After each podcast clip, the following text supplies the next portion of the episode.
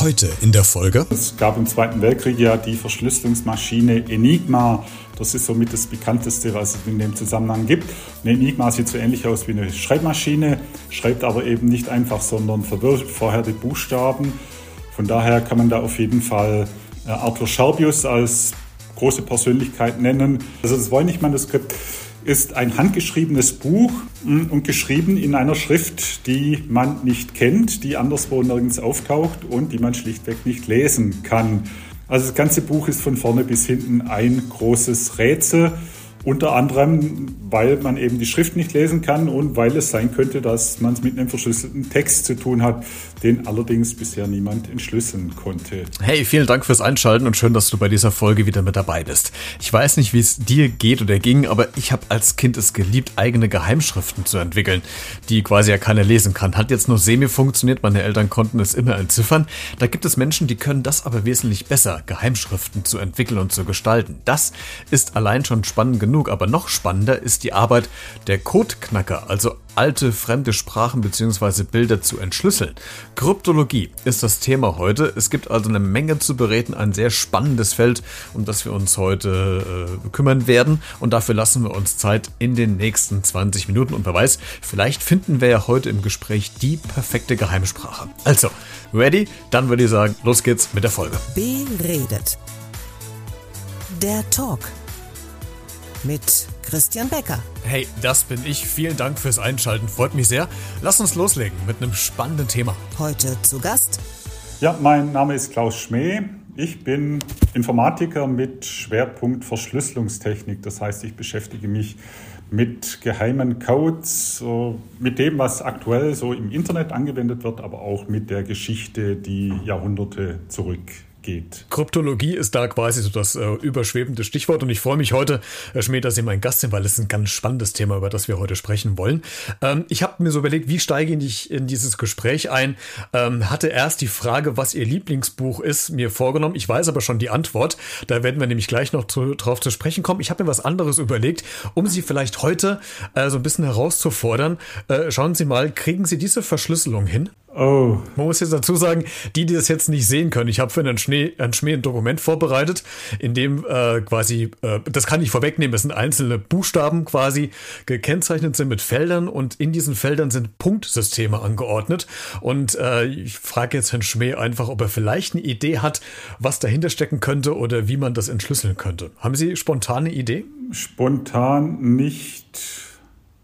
Also das sind ja Punkte. Es könnte natürlich sein, dass man die Punkte miteinander verbinden muss und dass dann etwas dabei rauskommt, irgendwelche tatsächlichen Buchstaben. Der erste Buchstabe könnte ein E sein, der zweite ein V. Das ist ja. jetzt aber eher geraten. Aber Sie sind ja, aber Sie sind vollkommen richtig unterwegs. Ich meine, ich schwer kann ich es nicht machen, weil ich mich in dieser Materie nie so gut auskenne. Aber äh, ich zeige Ihnen mal, was die Lösung war. Sie waren schon ganz gut unterwegs. Nämlich, wenn man diese Punkte miteinander verbindet, ich weiß gar nicht, ob man das jetzt sieht, äh, käme ah. das Wort Kryptologie quasi Kryptologie. raus. Also, Ach so, also gut, ja. Im, Im Grundsatz aber haben Sie schon mal diese, das System des Punkteverbindens erkannt. Herr, Herr Schmäh, lassen Sie uns ins Thema einsteigen. Äh, wann gab es denn die ersten Verschlüsselungen? Ist quasi die Verschlüsselung oder das System von Verschlüsselung so alt wie die Menschheit selbst? Also kann man sich das vorstellen, dass vor zigtausenden von Jahren die Menschen schon mit Verschlüsselungssystemen quasi Informationen ausgetauscht haben? Ja, so alt wie die Menschheit ist die Verschlüsselung sicherlich nicht. Eine Voraussetzung ist eben, dass man schreiben kann. Also die Verschlüsselung kam immer erst nach der Schrift. Die ältesten oder das älteste Beispiel, was mir bekannt ist, ist dreieinhalbtausend Jahre alt aus Mesopotamien, also 1500 vor Christus. Die Schrift war damals allerdings auch schon ein, zwei, ich glaube zwei Jahrtausende alt. Das heißt, Schrift ist immer eine Voraussetzung für Verschlüsselung und danach kann es durchaus noch eine Weile gehen, bis man auf die Idee kommt. Wenn wir jetzt gleich tiefer in die Materie gehen, würde ich gerne, weil wir auch uns über ein Sachthema unterhalten aus wissenschaftlicher Sicht, vielleicht um ein paar Definitionen bitten, damit wir auf so einem gleichen Stand sind. Wie definieren Sie denn Kryptologie? Was ist es für die, die das bis jetzt noch nicht gehört haben oder sich damit vielleicht noch gar nicht beschäftigt haben? Wie definieren Sie denn Kryptologie? Äh, Kryptologie ist die Lehre des Verschlüsselns. Also immer wenn es darum geht, irgendwelche Daten unlesbar zu machen oder irgendwelche Schrift oder was auch immer unlesbar zu machen, indem man sie eben durcheinander würfelt oder ersetzt, dann hat man es mit Kryptologie zu tun. Zweites Wort, was immer wieder in diesem Kontext auftaucht, ist das Wort Chiffre. Was ist das genau? Chiffre ist im Grunde ein Verschlüsselungsverfahren. Das heißt, also wenn man es etwas genauer definieren will, dann ist eine Chiffre ein Verschlüsselungsverfahren, das so auf Buchstabenebene oder Zeichenebene arbeitet, wo man also zum Beispiel einzelne Buchstaben ersetzt oder durcheinander würfelt. Im Gegensatz zu einem Code, bei dem es um ganze Wörter geht. Also eine Codesprache zum Beispiel, das wäre die Abgrenzung davon. Letztes Wort, was wir vielleicht noch als Definition brauchen, auch wenn es vielleicht relativ klar ist. Klartext. Was ist mit Klartext gemeint? Klartext ist ein unverschlüsselter Text. Also im Grunde genau das Gegenteil von verschlüsseltem Text. Super, dann sind wir jetzt erstmal vorbereitet, sodass wir ins, ins Gespräch reingehen können. Lassen Sie uns ein bisschen bei der Arbeit von einem Kryptologen, also von Ihnen bleiben. Wie muss ich mir das vorstellen, wenn ich jetzt alte Dokumente, alte Schriften, Bilder, Skizzen, äh, Zeichnungen sehe? Wie fängt ein Kryptologe an zu arbeiten? Woran orientieren Sie sich? Wie gehen Sie davor? Gibt es da so ein festes Schema oder ist das sehr individuell? Wie machen Sie das? Hm, also zunächst einmal was man unter einem Kryptologen versteht, ist in dem Zusammenhang recht unterschiedlich. Also normalerweise ist ein Kryptologe jemand, der Verschlüsselungsverfahren neu entwickelt. Äh, das ist jetzt sicherlich nicht mein Gebiet. Ich interessiere mich eher für die Geschichte der Kryptologie. Und meine Arbeit besteht dann eher darin, dass ich in irgendwelchen äh, alten Quellen, Archiven, Büchereien, äh, Fachzeitschriften oder sonst irgendwo mich bewege und das alles durchlese und gucke, was es da Spannendes gibt. Und ich schreibe eben viel darüber oder halt Vorträge drüber. Das ist also so meine Arbeit, was natürlich nicht heißt, dass jeder, der mit Kryptologie zu tun hat, so arbeitet. Dann lassen Sie uns mal in der Geschichte ein bisschen in die Vergangenheit reisen, nämlich ins Jahr 1896, was vielleicht so ein bisschen prägnant dafür ist, dass es den Kryptologen nicht ganz so einfach äh, gemacht wurde. Denn ein bekannter Italiener, ich hoffe, wir sprechen richtig aus mit Nachnamen, Maroni, ist das richtig? Ähm, Maroni, äh, wer ist das? Ist das der Erfinder der ähm, drahtlosen... Richtig, genau, Nachrichtenübermittlung. Und äh, der hat es ja quasi geschafft, quasi auch die Kryptologie vielleicht in dieser Zeitraum so ein bisschen an die Grenzen zu bringen, weil es ja auf einen Schlag möglich war, ganz viele Daten ja auch zu übertragen. Das heißt, äh, diese Technik wurde ja auch, glaube ich, im Ersten Weltkrieg eingesetzt, um quasi verschlüsselte Informationen äh, zu übertragen. Ist das so, so ein, so ein Zeitenwende oder so ein Zeitpunkt, wo man so eine wirkliche Veränderung der Kryptologie nochmal erfahren hat, so einen Schritt nach vorne? Kann man das an diesem Zeitpunkt festmachen? Ja, das war auf jeden Fall eine sehr wichtige Zeit oder eine wichtige, ein wichtiger Wendepunkt. Ja, der Punkt kann man nicht sagen, aber eine sehr wichtige Epoche in der Kryptographie. Durch diese drahtlose Datenübertragung, also durch die Funktechnik, die dieser Marconi erfunden hat und die natürlich ein bisschen gebraucht hat, um sich auszubreiten, aber durch diese Funktechnik äh, wurde zum einen die Kommunikation über weite Strecken deutlich einfacher und zum anderen war es aber auch deutlich einfacher mitzuhören.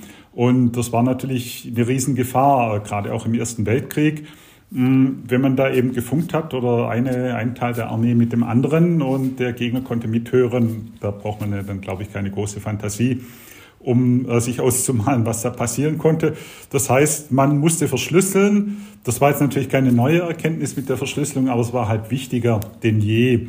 Und im Ersten Weltkrieg hat die Verschlüsselung dann eben eine sehr wichtige Rolle gespielt, mehr als in jedem anderen Krieg vorher. Lassen Sie uns doch mal bei Persönlichkeiten bleiben. Jetzt sind Sie ein Codeknacker ähm, oder versuchen einer zu sein, um Codes zu knacken. Auf der anderen Seite haben wir die Codemacher. Welche berühmten Codemacher gibt es denn, vielleicht bei uns in Deutschland oder weltweit, die man eigentlich mal kennen müsste, weil sie was ganz Prägnantes, Besonderes ähm, auf die Beine gestellt haben. Ich interessiere mich ja für die Geschichte. Da fallen mir dann vor allem historische Leute ein. Es gab im Zweiten Weltkrieg ja die Verschlüsselungsmaschine Enigma. Das ist somit das bekannteste, was es in dem Zusammenhang gibt. Und der Erfinder der Enigma war ein Tüftler namens Arthur Scherbius der ja, so um, in den Jahren um 1920 sich dieses Prinzip hat einfallen lassen.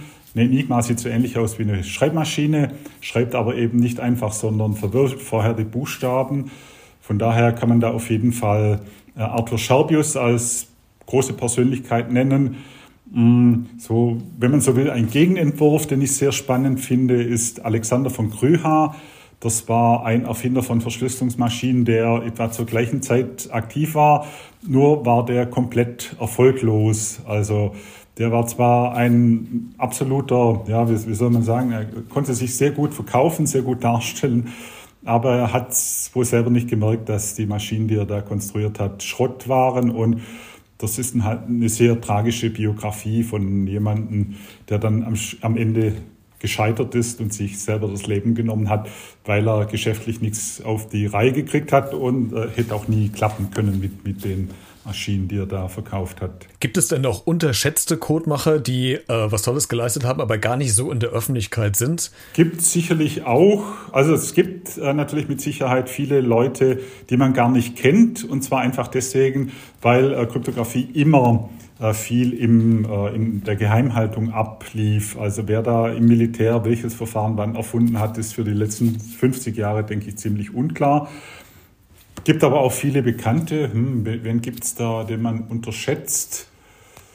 Uh, ja gut, da gab es einen Edward Hepburn, das war auch ein Amerikaner, auch in den 20er Jahren, der sicherlich gute Ideen hatte und schon früh, aber der letztendlich auch gescheitert ist, weil er ein schlechter Geschäftsmann war. Da gibt es viele sehr spannende Biografien in dem Zusammenhang, muss man schon sagen. Ja. Lassen Sie uns mal zu einem konkreten Buch kommen. Und das war eigentlich die Einstiegsfrage, die ich Ihnen äh, stellen wollte. Habe aber dann in der Vorrecherche zu diesem Gespräch heute, zu der Aufzeichnung, auf YouTube gesehen, dass Sie mal auf einem Science Slam, ich weiß gar nicht mehr, wo genau es war, äh, genau dieses Buch mitgebracht haben. Deswegen habe ich mich erstmal gegen diese Einstiegsfrage entschieden. Aber wir kümmern uns jetzt mal drum. Es geht nämlich um ein Manuskript, das Voynich-Manuskript.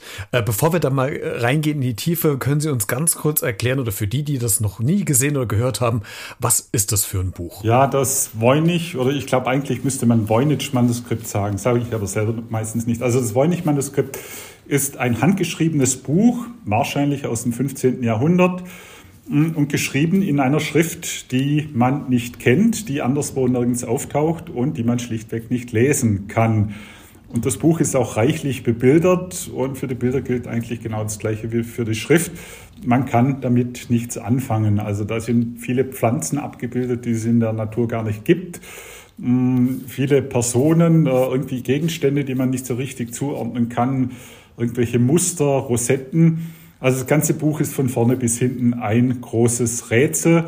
Unter anderem, weil man eben die Schrift nicht lesen kann und weil es sein könnte, dass man es mit einem verschlüsselten Text zu tun hat, den allerdings bisher niemand entschlüsseln konnte. Das würde ja den Verdacht nahelegen, wenn es diese Sprache oder diese Schrift nicht mehr gibt, wenn es diese Pflanzen oder Skizzen gar nicht mehr in unserer Umwelt gibt, ist das ganze Ding vielleicht erfunden? Durchaus möglich. Also die Theorie gibt's und äh, halte ich auch gar nicht für so unwahrscheinlich.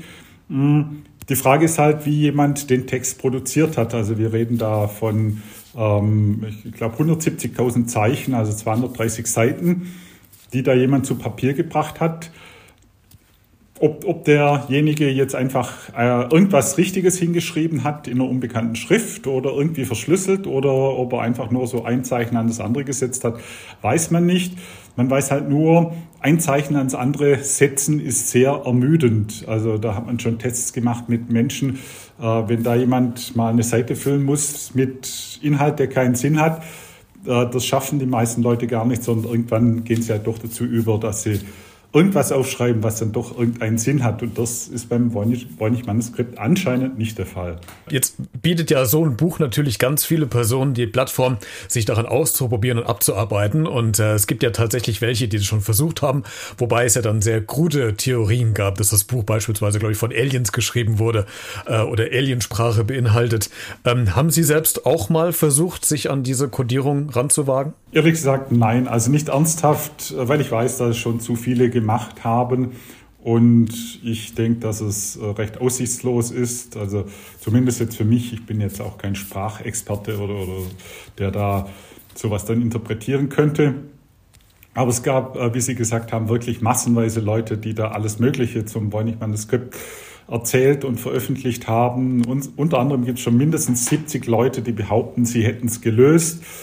Mm, schon erstaunlich, dass es 70 unterschiedliche Lösungen gibt.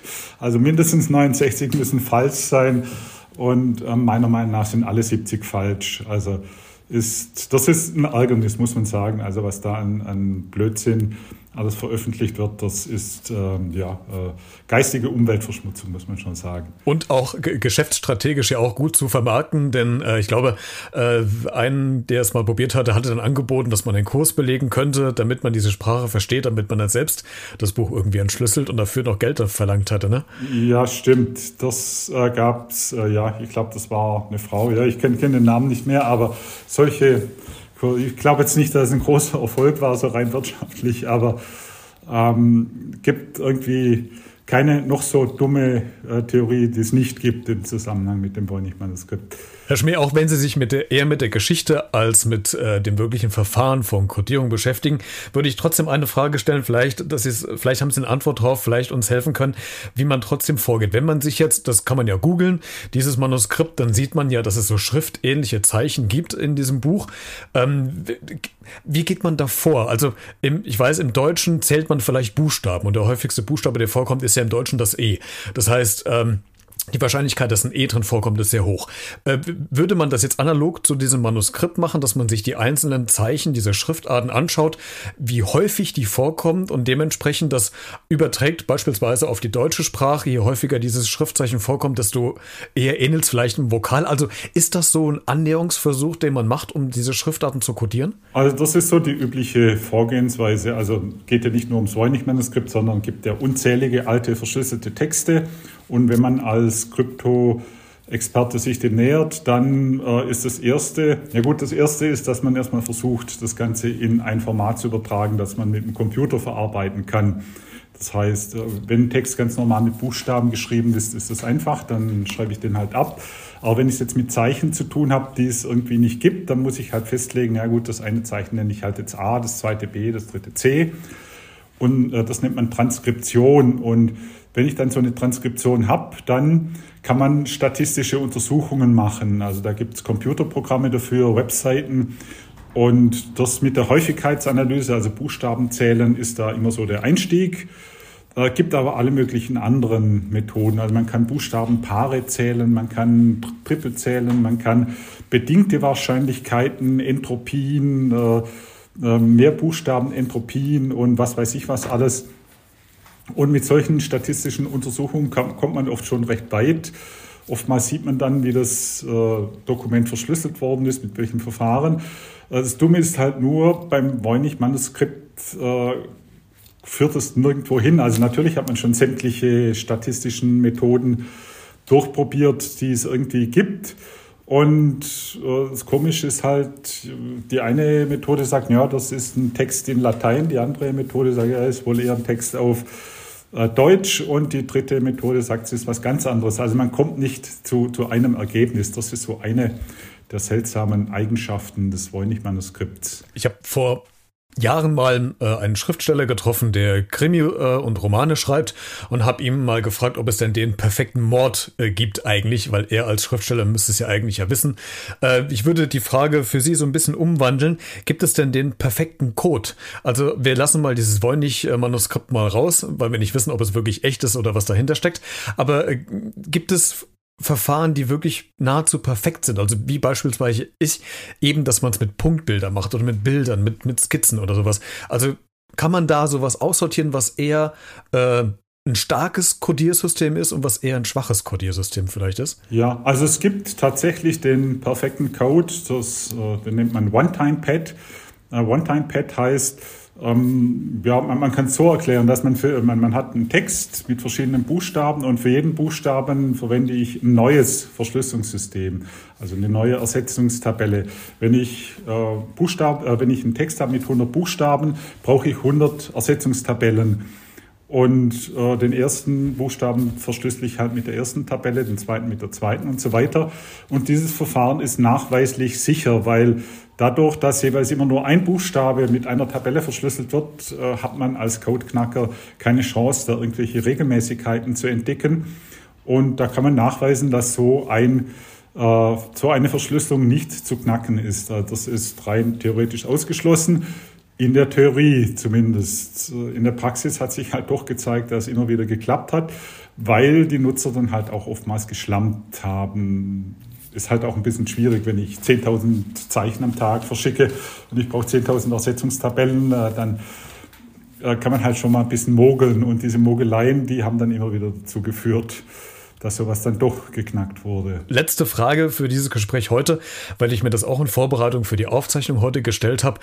Ähm, für mich war noch nicht so ganz klar, vielleicht können Sie es eher abgrenzen oder äh, voneinander äh, trennscharf definieren, wo die, der Unterschied zwischen Übersetzung und Kodierung liegt. Also beispielsweise, ich mache es mal konkret an einem Beispiel, die Hieroglyphen in Ägypten in den Pyramiden. Ist das schon Kryptologie, wenn ich diese entschlüssel oder ist das Übersetzung, weil ich das in eine andere Sprache übersetze? Also ich als Laie habe noch nicht so diese, diese Trennschärfe zwischen Übersetzung und äh, Entschlüsseln für mich äh, festgelegt. Gibt es die überhaupt? Ja, also die, äh, die Übergänge sind hier fließend, aber ich würde so sagen, Kryptologie ist immer dann, wenn es um Geheimhaltung geht. Und die ägyptischen Hieroglyphen wurden nicht verwendet, um Texte geheim zu halten, sondern das war eine ganz normale Schrift. Von daher ist es für mein Verständnis keine Kryptologie, keine Verschlüsselung, sondern das ist eben eine Übersetzung oder das Lesen von einem Text. Und die alten Ägypter hatten interessanterweise noch keine Kryptologie, also verschlüsselte, also richtig verschlüsselte Hieroglyphen hat man bisher keine gefunden. Nur so ein paar Vorstufen davon, dass man die ein bisschen verändert hat, äh, aber eher zu künstlerischen Zwecken. Was mich eigentlich ja wundert, weil das ja ein sehr intelligentes Volk ist, äh, wenn man so überlegt, wie sie Stimmt, die Pyramiden ja. gebaut haben oder auch die Kultur der Maya, die Inka, die ja ganz viel mit Symbolika gearbeitet haben, hätte ich eher dahingehend zugeordnet, dass diese Volksstämme oder Volksgruppen vielleicht auch schon was mit Kryptologie zu tun gehabt hätten. Interessanterweise nichts, zumindest äh, wüsste man bisher nichts davon. Das ist eine interessante Frage, warum die Kryptologie generell erst sehr spät entstanden ist. Und auch die Griechen und die Römer haben ein bisschen Kryptologie gemacht, aber sehr wenig und sehr schlecht. Das ist aber eine Frage, die mir bisher noch keiner so richtig beantworten konnte, warum das so gelaufen ist. Wahrscheinlich gab es halt nicht genug oder war, war die Nachfrage nicht groß genug? Die mussten nicht unbedingt so viel geheim halten. Genau, weil jetzt immer mehr Informationen transportiert werden und wichtiger werden, ist natürlich das System von Codierung und von Kryptologie vielleicht auch wichtiger geworden. Codeknacker gegen Codemacher heißt das Buch von Herrn Schmee. Äh, vielen Dank, dass Sie heute zu Gast waren. Ein sehr spannendes Buch, wenn man noch mehr Einblicke hat oder haben möchte in das Thema der Kryptologie. Äh, das ist so ein, so, ein, so ein Buch, was man gerne nachts mal zum länger wach bleiben liest, weil einschlafen kann man da nicht. Vielen Dank, dass Sie zu Gast Gast waren und alles Gute und ich bin sehr gespannt, was Sie noch so alles zutage fördern. Ja, danke auch. Auch heute findest du alle weiteren Informationen zu dieser Folge in den Shownotes, also in der Podcast-Folgenbeschreibung. Zu dieser Folge habe ich dir ein paar Links reingesetzt. Wenn du weitere Informationen brauchst oder Interesse hast, klick gerne mal vorbei. Vielleicht hast du ja auch schon die perfekte Geheimsprache oder Geheimschrift erfunden. Dann äh, schreib mir kurz, melde dich bei mir, dann quatschen wir drüber. Ich habe das ja, wie gesagt, eingangs ja schon als Kind total geliebt, aber ich war da, ja, semi-professionell unterwegs. Also, wir hören uns spätestens wieder in der nächsten Folge. Bis dahin bleibt gesund und neugierig. Ciao.